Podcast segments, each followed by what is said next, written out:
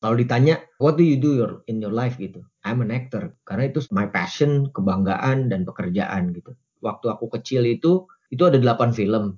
Itu berhenti aku lulus S M P. Setelah itu masuk lagi ke masa berikutnya. Sudah memutuskan I'm a professional actor. Mm-hmm. Itu sebenarnya di setelah G I. Kita nggak boleh memotong sebuah proses. Karena dari sebuah proses itu akan memberikan sesuatu yang luar biasa buat kita pribadi, sama buat orang lain juga. Orang yang bilang banyak, aku lagi, Reza lagi, apalagi. Itu bukan sesuatu yang menyenangkan loh buat kita. Karena kita juga perlu istirahat, kita perlu mengendapkan dulu untuk akhirnya keluar sesuatu yang baru. Dan kita perlu ada sesuatu yang bikin kita tertrigger untuk belajar. Kayak sekarang semakin banyak anak-anak muda, aku makin seneng gitu. Karena persaingan harus ada. Jadi buat aku aktor-aktor muda ini bu- bukan kayak lawan, tapi mereka jadi teman bersaing yang sehat.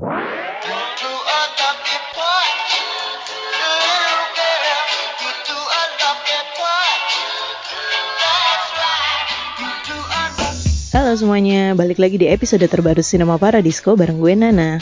Hari ini kita bakal ngobrol sama salah satu aktor cukup senior deh ya, orang yang satu ini kalau dipikir-pikir. Seorang aktor yang mungkin filmnya lu tonton lima sampai sepuluh tuh ada. Karena orang ini salah satu aktor yang lumayan sering berada di film-film Indonesia. Nah, kita bakal ngobrol sama Lukman Sardi dalam dua episode nih. Nah, yang pertama lu bisa dengerin di episode kali ini dan juga nanti berlanjut di episode berikutnya. Jadi, selamat mendengarkan. Mas Lukman, gimana kabarnya hari ini? Baik, baik, baik. Banget. Masih sibuk kayaknya tapi ya selama Wah. di rumah. Di rumah tapi juga sibuk tetap. Uh, ya macam-macam lah urusannya. Kan soalnya kan kerja juga di M N C Pictures. Jadi ah. mereka juga lagi siap-siap mulai mau syuting lagi kan. Berarti kan harus nyiapin protokol apa segala macam supaya enak gitu syutingnya gitu kan. Mm-hmm. Terus ya F F I salah satunya. Terus uh, ada beberapa, ada lagi mau syuting aku pemain, jadi emang lagi nyiapin semuanya sih uh, proses di sekarang ini nih. Mm-hmm. uh. Karena ini udah bulan keempat ya, udah bulan keempat kita di karantina juga. Tapi kalau sebelumnya nih Mas, uh, kita sedikit flashback, ada uh, berapa project nih atau berapa kerjaan yang tertunda karena pandemi ini? Oke, okay, kalau dari sisi producing nih ada satu yang lagi proses syuting akhirnya ketunda nih. Uh, aku jadi produser ya. Terus uh, kalau syuting uh, ada satu nih lagi jalan juga.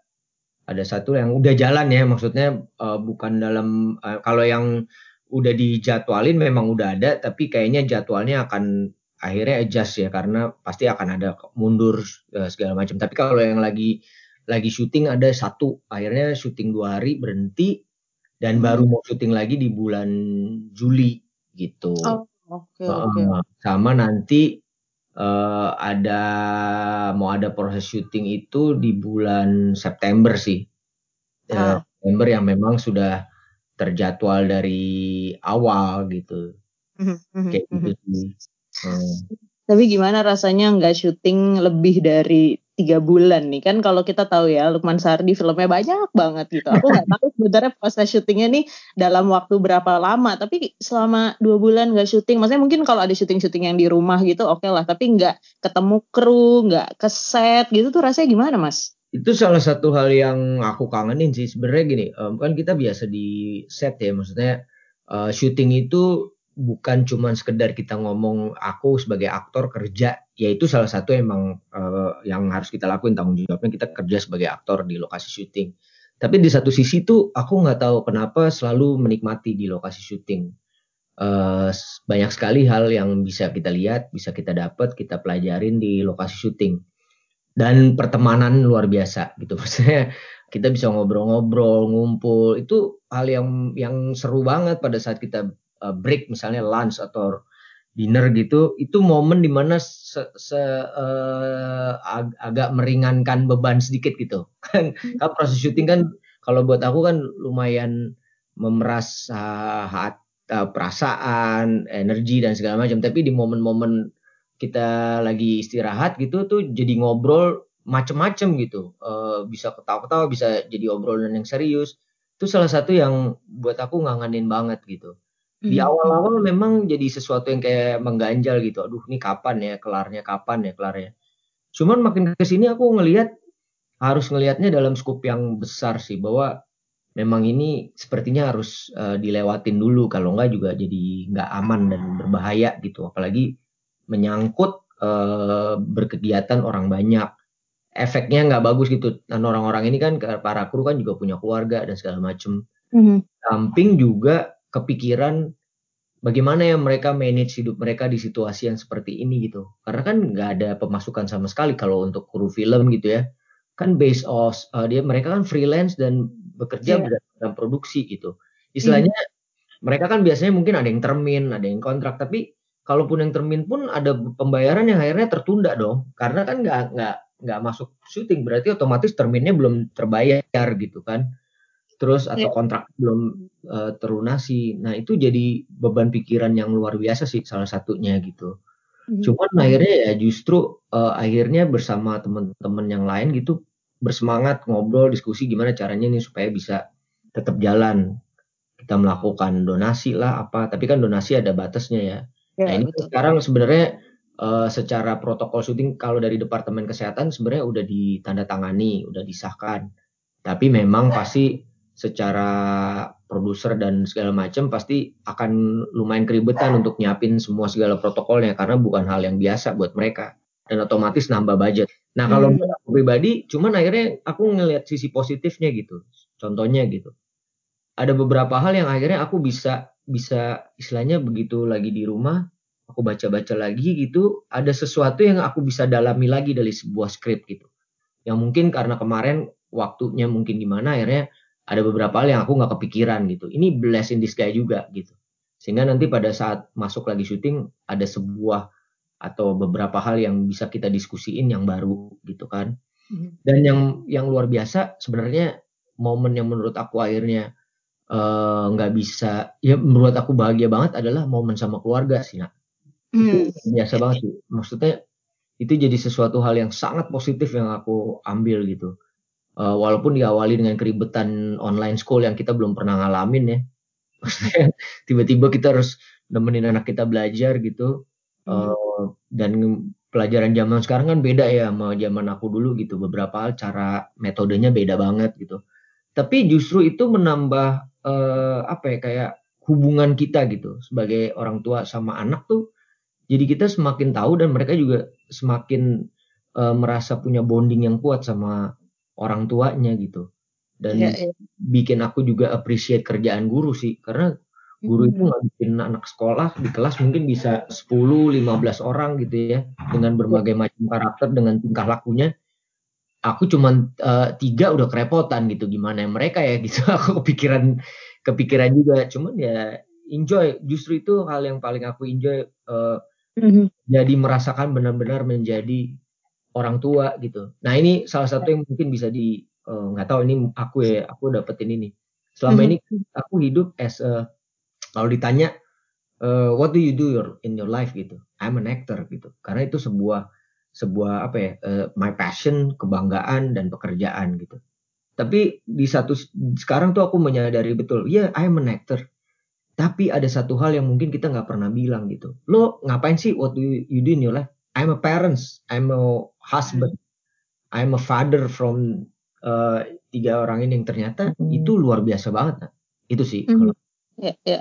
Ini menarik ya karena uh, terlepas dari apa tadi passion itu juga kayaknya ini buat orang-orang, maksudnya siapapun yang lagi mengalami situasi ini survival kit uh, orang beda-beda dan ternyata uh, ya tadi menarik banget yang Mas Lukman bilang gitu, selama ini taunya eh, menjadi aktor tapi nggak pernah meng, mungkin nggak pernah menggaris bawah kali ya Mas eh, yeah.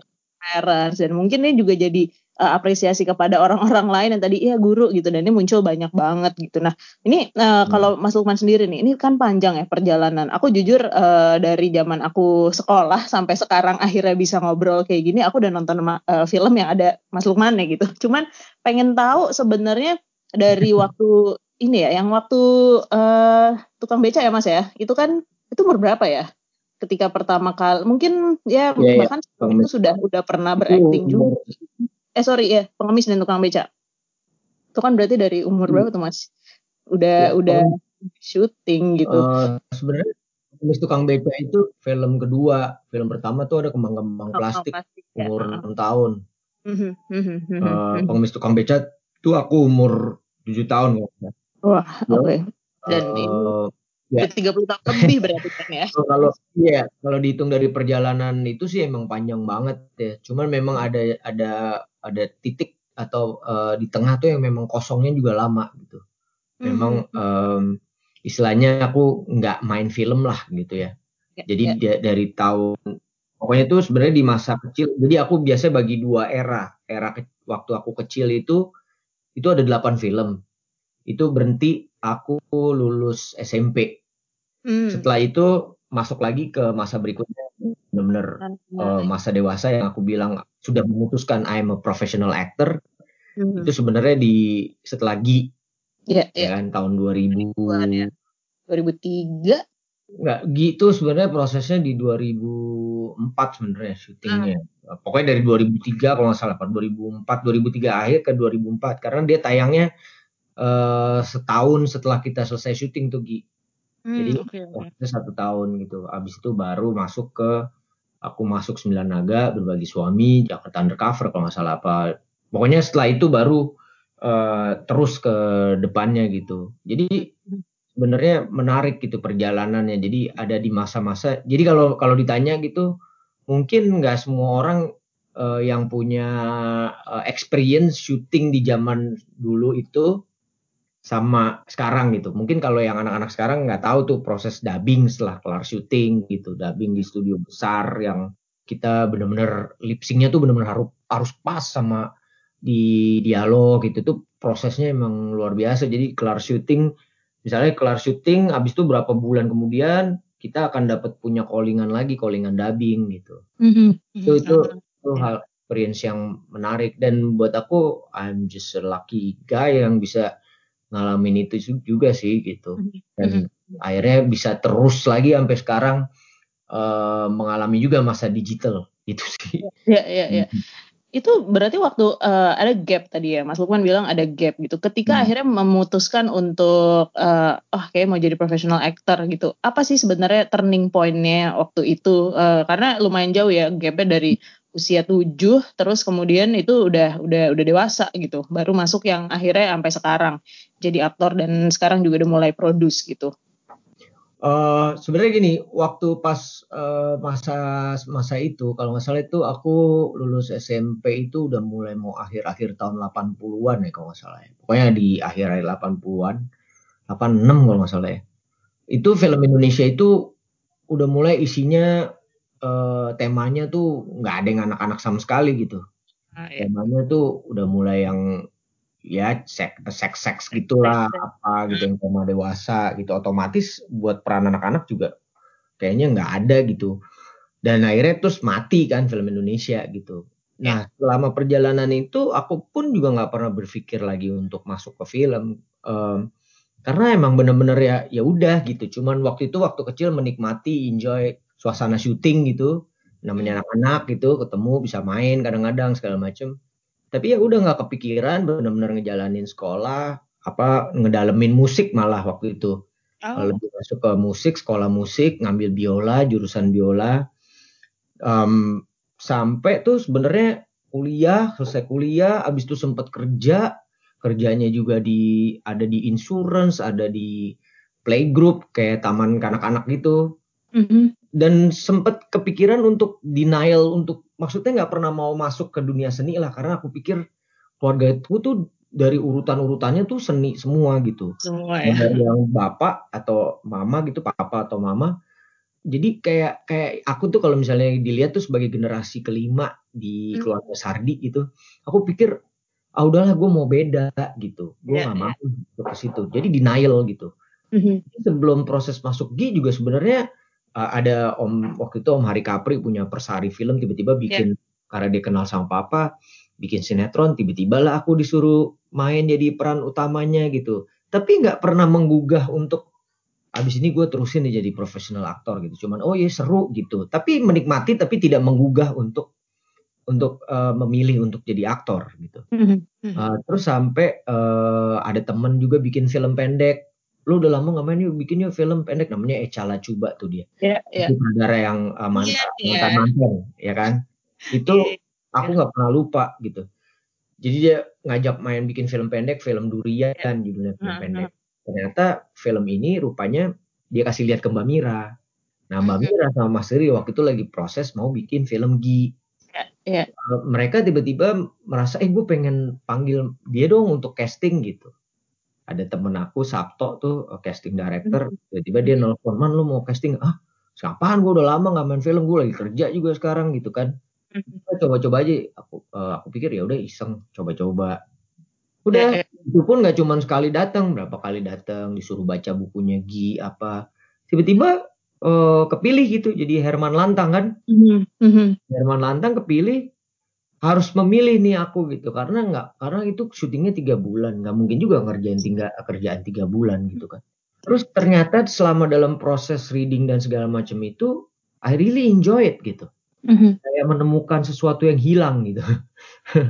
All yeah. comes in gitu, kayak yang dulu gue denial, tapi kok ini gue nikmatin banget gitu ya, ngobrol sama Mbak Mira, sama Mas Siri, ketemu sama Bang Herman Lantang, ngobrol yeah. sama Nuko, di waktu itu ada D O P-nya Yudi Datau, akhirnya jadi sesuatu yang kayak nimbulin semangat dan passion baru. Akhirnya aku beraniin diri untuk memutuskan keluar dari pekerjaan gitu, karena buat aku mm-hmm. kayaknya ini my new passion dan gue harus punya komitmen nih ngerjain ini. Mm-hmm. Sebenarnya itu titik balik ya, jadi ternyata terus mm-hmm. apalagi pas proses syuting tiga bulan itu bener-bener yang akhirnya uh, gue memutuskan untuk ternyata ini dunia gue, ini passion gue gitu.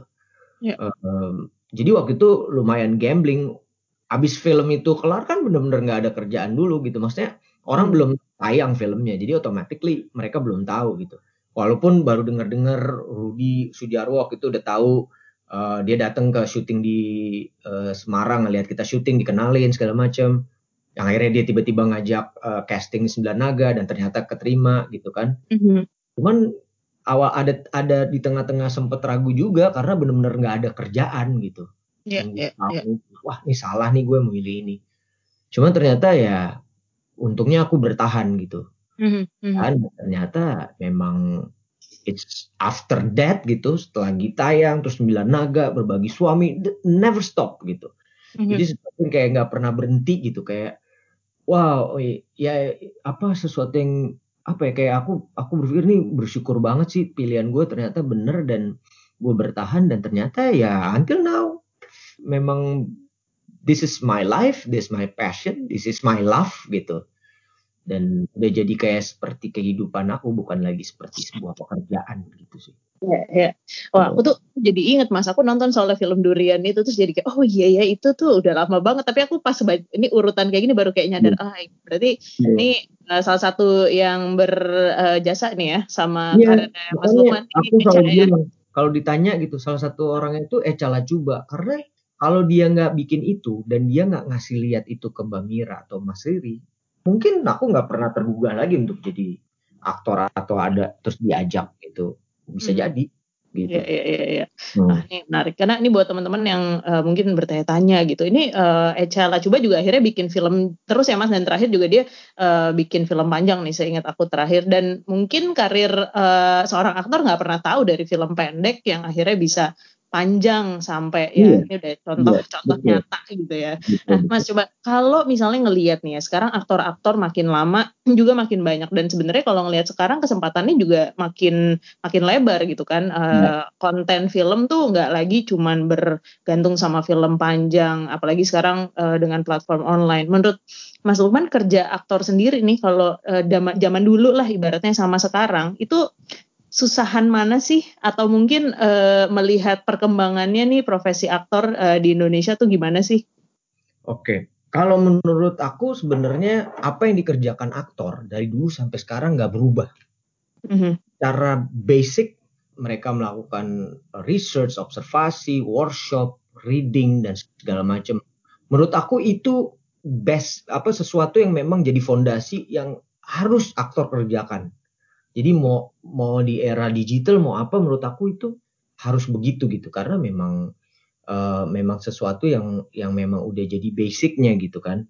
Cuman mungkin mungkin sekarang itu proses syutingnya tuh nggak kayak dulu yang menggunakan seluloid yang perlu apa ya, semacam sesuatu yang panjang untuk kita, karena kan seluloid itu kan mahal ya, ya. E, maksudnya untuk bisa satu can empat menit aja udah berapa juta gitu. Jadi kalau dalam uh, proses syutingnya tiba-tiba kita as an actor ngulang-ulang berapa kali, dan maksudnya secara tim juga nggak persiapan yang matang, itu akan jadi rugi besar gitu ya, jadi ya. Persiapannya tentu akan jauh lebih lebih matang, lebih detail gitu, walaupun bukan berarti sekarang nggak detail, tapi everything tuh mas proper banget gitu, karena hmm. itu akan uh, akan berhubungan dengan uh, can yang dipunya gitu.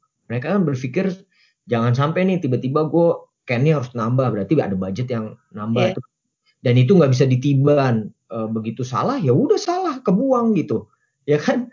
Begitu kepotong ya udah kepotong gitu, nggak bisa disambung lagi, udah dibuang aja gitu kan? Jadi benar-benar wah itu pekerjaan yang lumayan rumit gitu.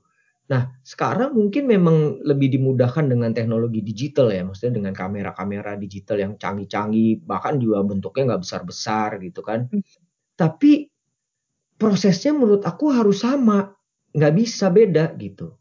Bahwa kita juga perlu sesuatu yang detail, kita harus research, kita harus observasi, karena kan kalau menurut aku tuh film itu kan it's about uh, mau ngomongin film apa aja, itu kan gambarin sesuatu kehidupan yang sangat relate dengan manusia. Mau ngomong film robot-robotan aja, ujung-ujungnya ternyata tentang family, tentang cinta, tentang friendship, semua tentang manusia kan. Maksudnya kalau film itu kan apalagi punya sesuatu, punya kekuatan yang bisa apa ya, sebuah media yang semua ada di dalamnya, yang yang orang juga kadang-kadang bisa bisa bisa menjadi Uh, ada sesuatu yang bisa dia dapat uh, dari film gitu, mm-hmm. belajar, bahkan juga bisa ada yang tiba-tiba jadi jadi film itu bisa saking kuatnya bisa jadi uh, uh, uh, alat propaganda, ya kan? Uh, yeah. Saking itu menjadi kuatnya, bayangin nggak sebegitu kuatnya film gitu. Nah, justru kekuatan-kekuatan itu yang yang membuat film itu jadi jadi penting gitu. Kita menganggapnya penting, apalagi orang ini datang ke bioskop bayar loh gitu. Maksudnya dia nggak serta-merta yang terus datang begitu aja gitu. Aku sih mikirnya gitu ya. Jadi, nah kalau buat aku sendiri dengan zaman sekarang digital itu memang ada kemudahan-kemudahan gitu. Kita banyak hal yang kita, bisa kita lebih simple gitu. Maksudnya kayak misalnya kita mau belajar sesuatu aja ya, kita tinggal klik keluar semua gitu kan. Kita mau tahu ini kita klik keluar semua gitu. Apalagi di situasi sekarang gitu. Ternyata menimbulkan banyak kreativitas di area digital gitu yang sebelumnya mungkin nggak terpikirkan, bikin film melalui Zoom lah, apalah, ini kan sesuatu hal yang uh, menarik gitu, menarik, menarik banget. Cuman buat aku, aku selalu merasa bahwa proses itu penting buat seorang aktor, buat seorang filmmaker. Kita nggak boleh memotong sebuah proses, karena dari sebuah proses itu akan memberikan sesuatu yang luar biasa. Buat kita pribadi, sama buat orang lain juga gitu. Ya kita ngomong aja, orang ibu hamil aja perlu sembilan bulan nggak yang langsung brojol. Ya kan? Iya, yeah, iya. Yeah. Semua ada prosesnya gitu. Kita kalau mau tanya semua aktor-aktor, sukses semuanya melalui proses. Nah itu yang aku selalu nggak capek-capek untuk selalu bilang proses, proses, proses. Lo lalui proses lo. Belum tentu proses orang ini sama sama proses lo. Tapi you do your process gitu. Sehingga ini yang membuat seorang aktor atau seorang filmmaker itu akan selalu eksis gitu. Yeah. Maksudnya karena dia mau proses, mau belajar gitu. Persaingan harus ada. Karena kalau misalnya persaingan gak ada, misalnya kayak orang yang bilang banyak aku lagi, Reza lagi, apalagi, itu bukan sesuatu yang menyenangkan loh buat kita. Iya, yeah, iya, yeah, iya. Yeah, yeah. Karena kita juga perlu istirahat, kita perlu uh, mengendapkan dulu untuk akhirnya keluar sesuatu yang baru atau apapun itu gitu. Dan kita perlu ada sesuatu yang bikin kita tertrigger untuk belajar lagi. Ayo. Kalau misalnya kayak sekarang semakin banyak anak-anak muda, aku makin senang gitu karena hmm. kita juga akhirnya oke, okay, kita coba kita uh, berlatih lagi, kita bikin lagi menjadi sesuatu lebih baik. Bisa diskusi sama dia. Jadi buat aku aktor-aktor muda ini bukan bukan kayak lawan, tapi mereka jadi teman bersaing yang sehat. Temen diskusi, malah dari yang muda kadang-kadang aku bisa belajar gitu. Maksudnya belajar kita uh, maksudnya punya pemikiran yang berbeda ya. Kadang-kadang aktor itu kan perlu sesuatu yang oke okay, gue merankan ini nih. Tapi kan anak mungkin yang aktor muda ini lebih tahu karena mereka ada di era itu gitu.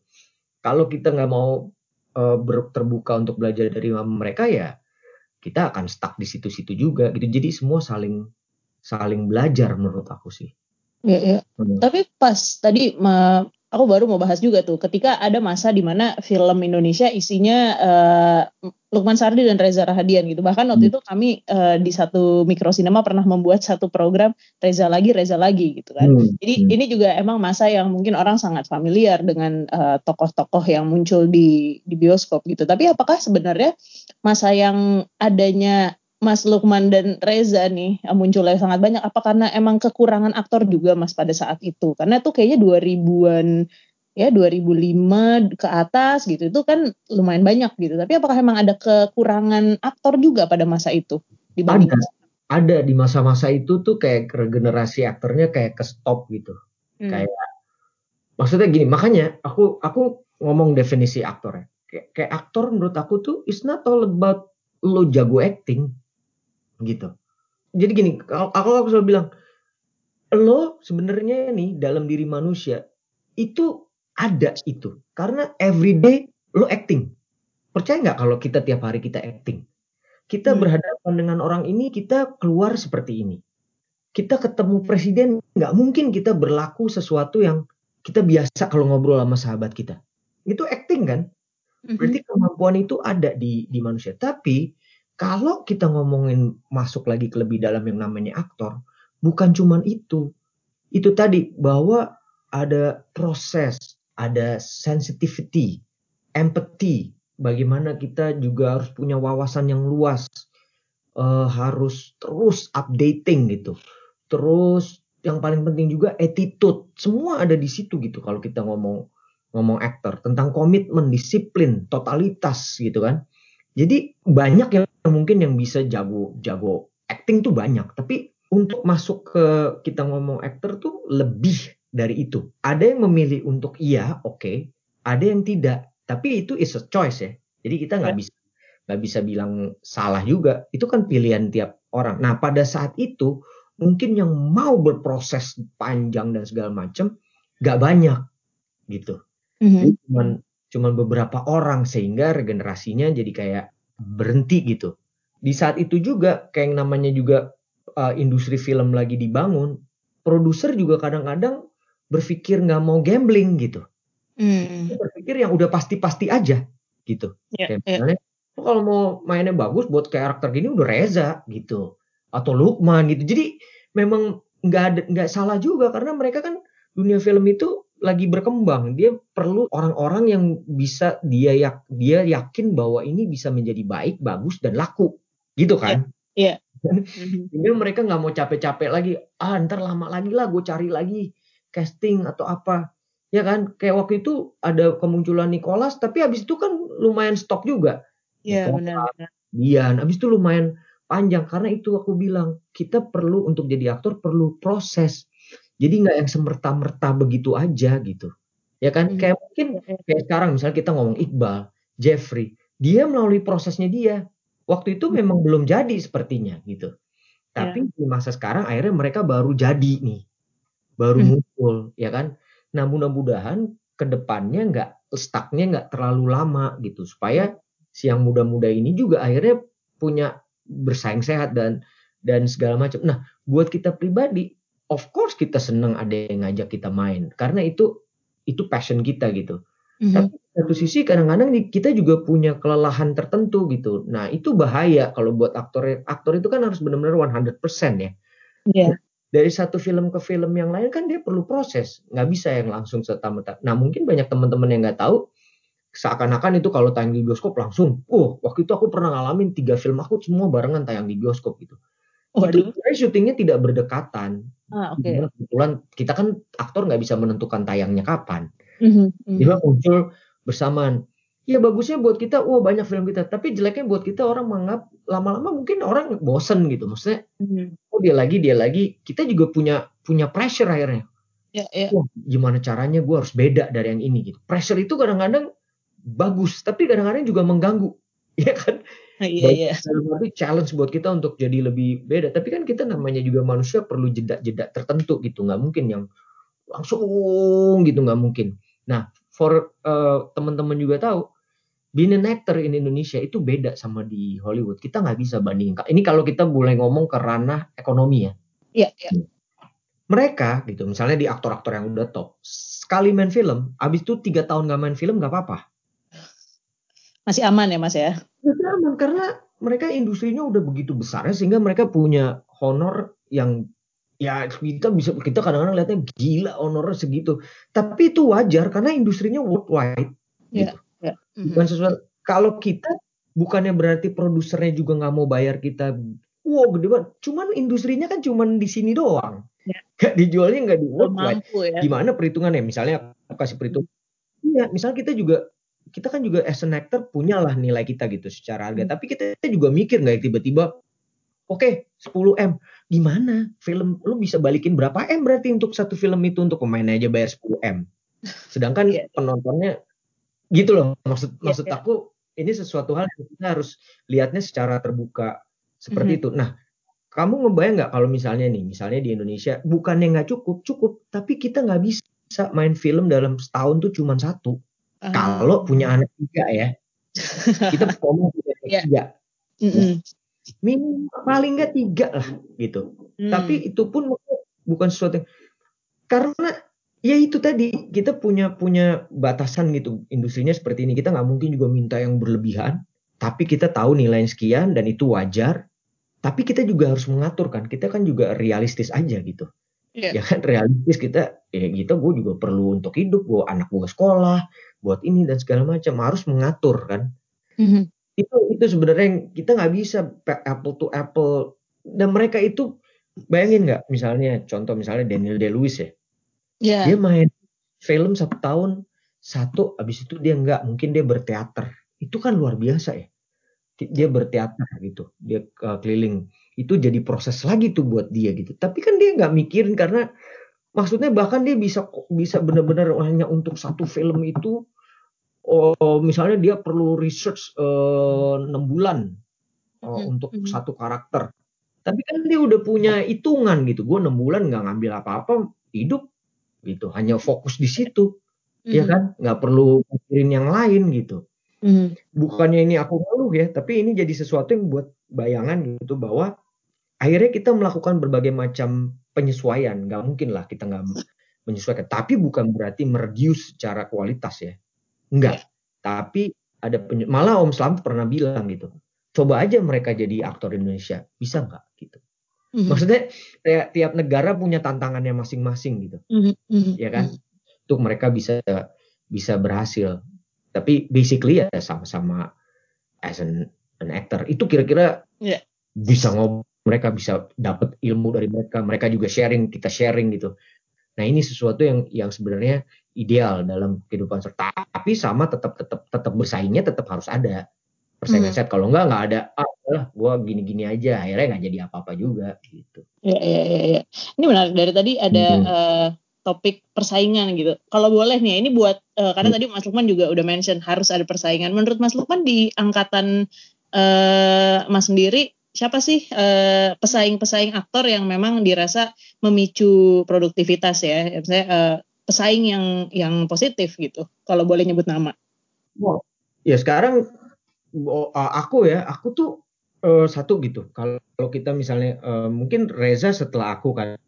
Tapi sebenarnya jaraknya kan nggak nggak deket gitu ya, eh nggak nggak jauh gitu. Mm-hmm. Itu dia muncul Reza. Aku tuh, aku kalau ngeliat dia tuh gila nih orang gitu. Uh, dia bisa sedemikian rupa gitu dan dia orangnya komit banget, disiplin banget, totalitas banget untuk ngerjain satu hal. Buat aku tuh memacu, memacu untuk oke, okay, gue dapat pelajaran dari apa yang bisa gue lakuin lagi. Bahkan aku pengen uh, selalu kita berdua selalu punya keinginan untuk berada di satu frame yang sama gitu. Hmm, iya, iya. Walaupun maksudnya satu sama lain saling mengagumi tapi saling belajar, saling oke okay, uh, uh, itu kan sesuatu yang sifatnya gini.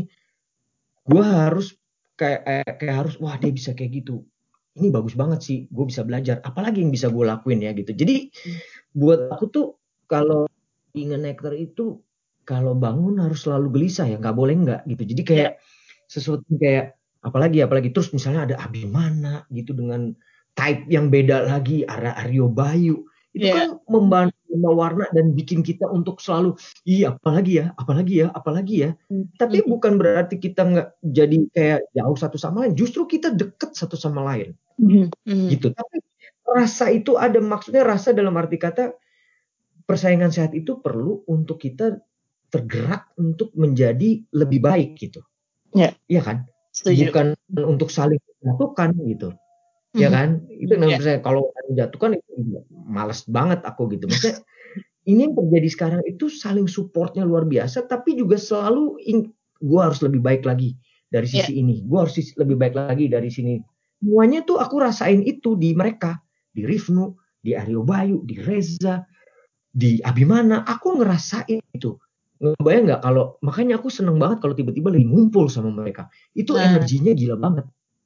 Ya, ya, energinya ya, ya. Tuh gawat. Mungkin secara kata-kata aku sulit ngomonginnya, tapi energinya gawat banget gitu. Mm-hmm. Karena mm-hmm. energinya tuh is a positif positif yang gede gitu. Bukan mm-hmm. lagi ngomong positif yang kecil. Ya, ya, ya, sih. ya. Kebayang sih. Uh, hmm. Dan Mas Luan hmm. juga aktif di ini ya, Rumah Aktor Indonesia ya.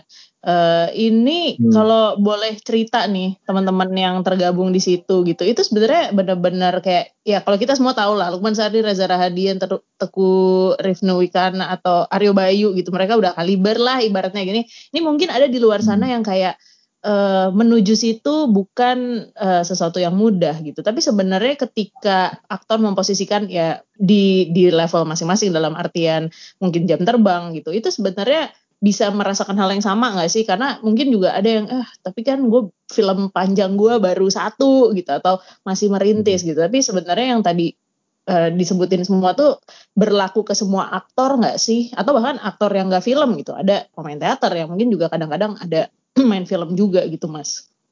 Harus nah. harus berlaku sama semua aktor sebenarnya menurut aku. Nah hmm. jadi aku ceritain dulu. Rai itu kan dimulai dari kegelisahan kita nih para aktor hmm. bahwa hmm.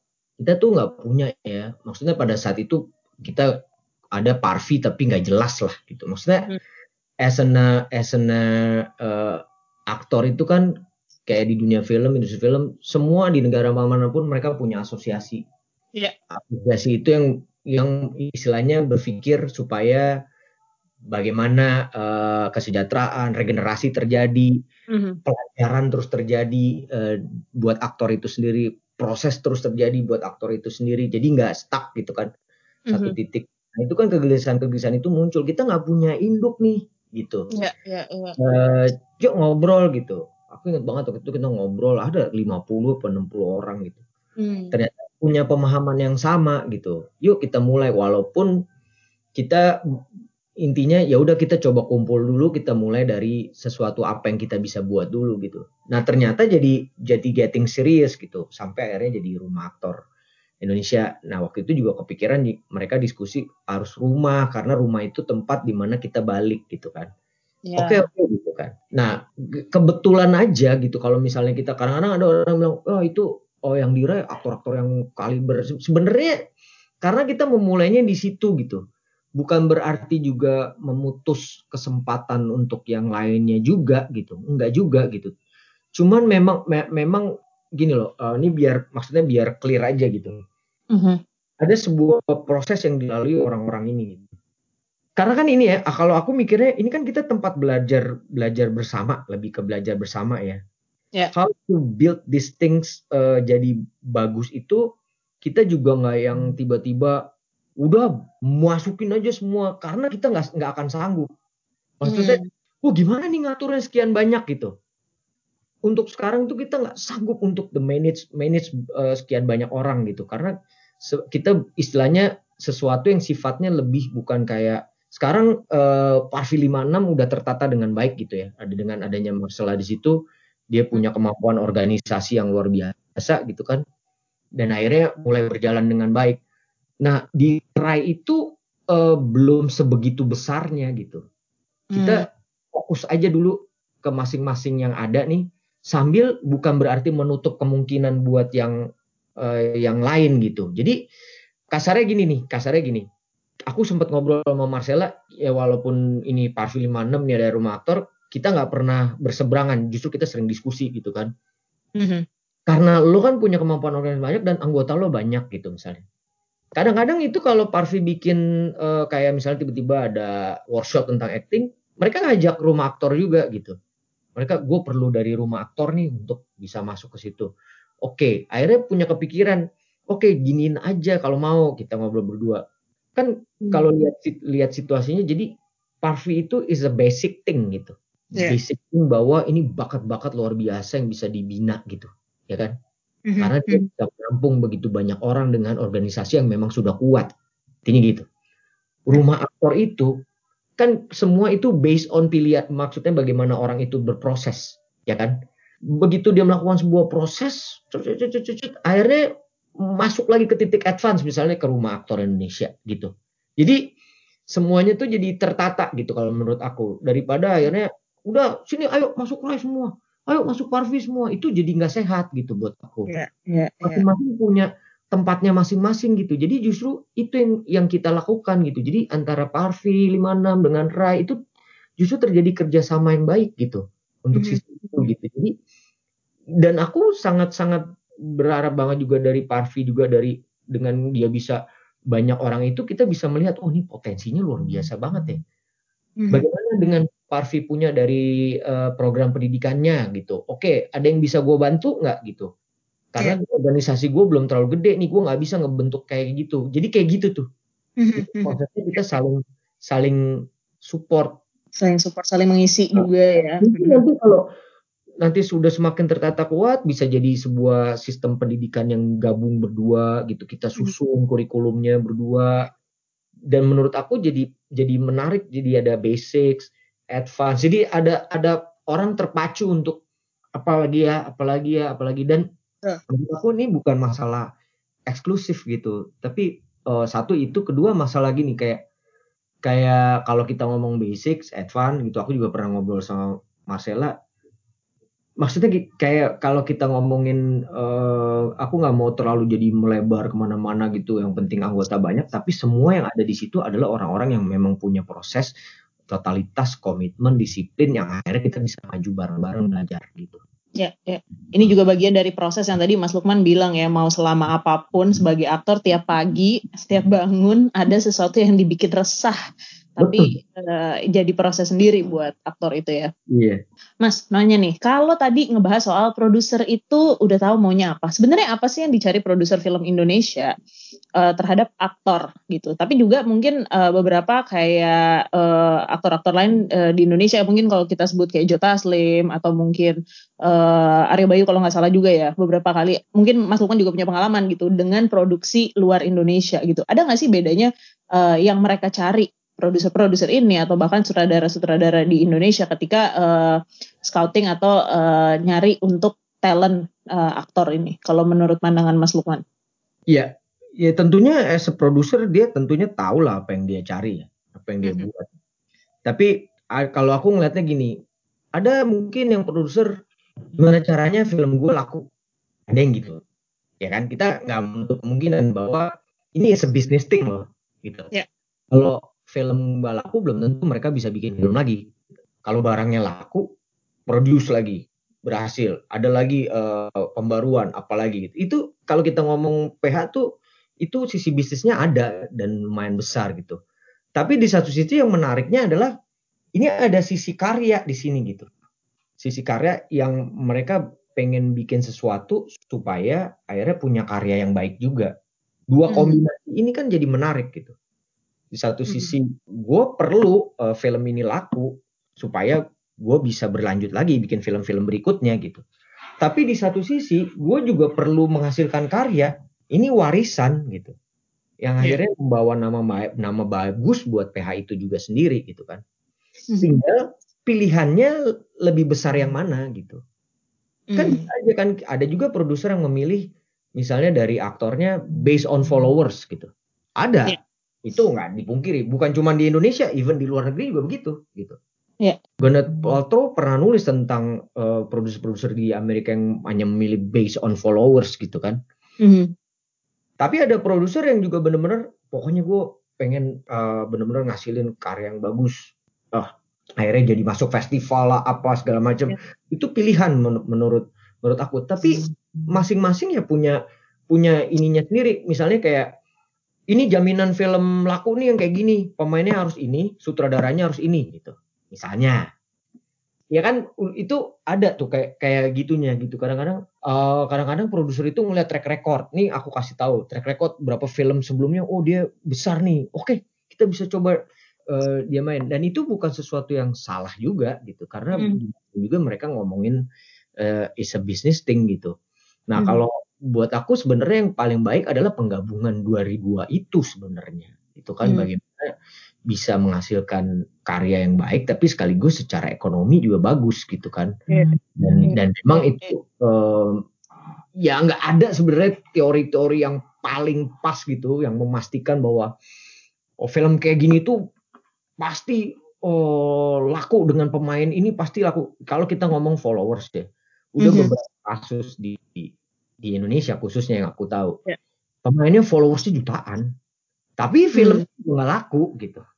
Jadi yeah, yeah. kan bukan teori pasti, tapi ada juga yang followersnya duluan tapi laku. Tapi ada yang followersnya biasa-biasa saja laku gitu. Kan kita lihat ada beberapa case di film Indonesia yang yang ternyata filmnya, uy, bisa bisa tiba-tiba berapa juta gitu dengan pemain yang sebenarnya ya maksudnya kalau misalnya kita ngomong followers biasa aja gitu atau yeah, gimana. Tapi kan balik lagi sebenarnya ujung-ujungnya yang dilihat apa? Konten, mm-hmm. ya kan? Mm-hmm. Ujung-ujungnya kekuatannya di konten. Apalagi masyarakat Indonesia sekarang, penonton sekarang tuh begitu banyak uh, referensi gitu. Nggak kayak hmm. dulu gitu, referensinya cuma satu dua. Sekarang kan referensinya banyak banget mereka. Sehingga mereka punya perbandingan yang banyak gitu. Jadi nggak hmm. bisa lagi yang kita bicara tentang kalau film kayak gini pasti laku, film kayak gini.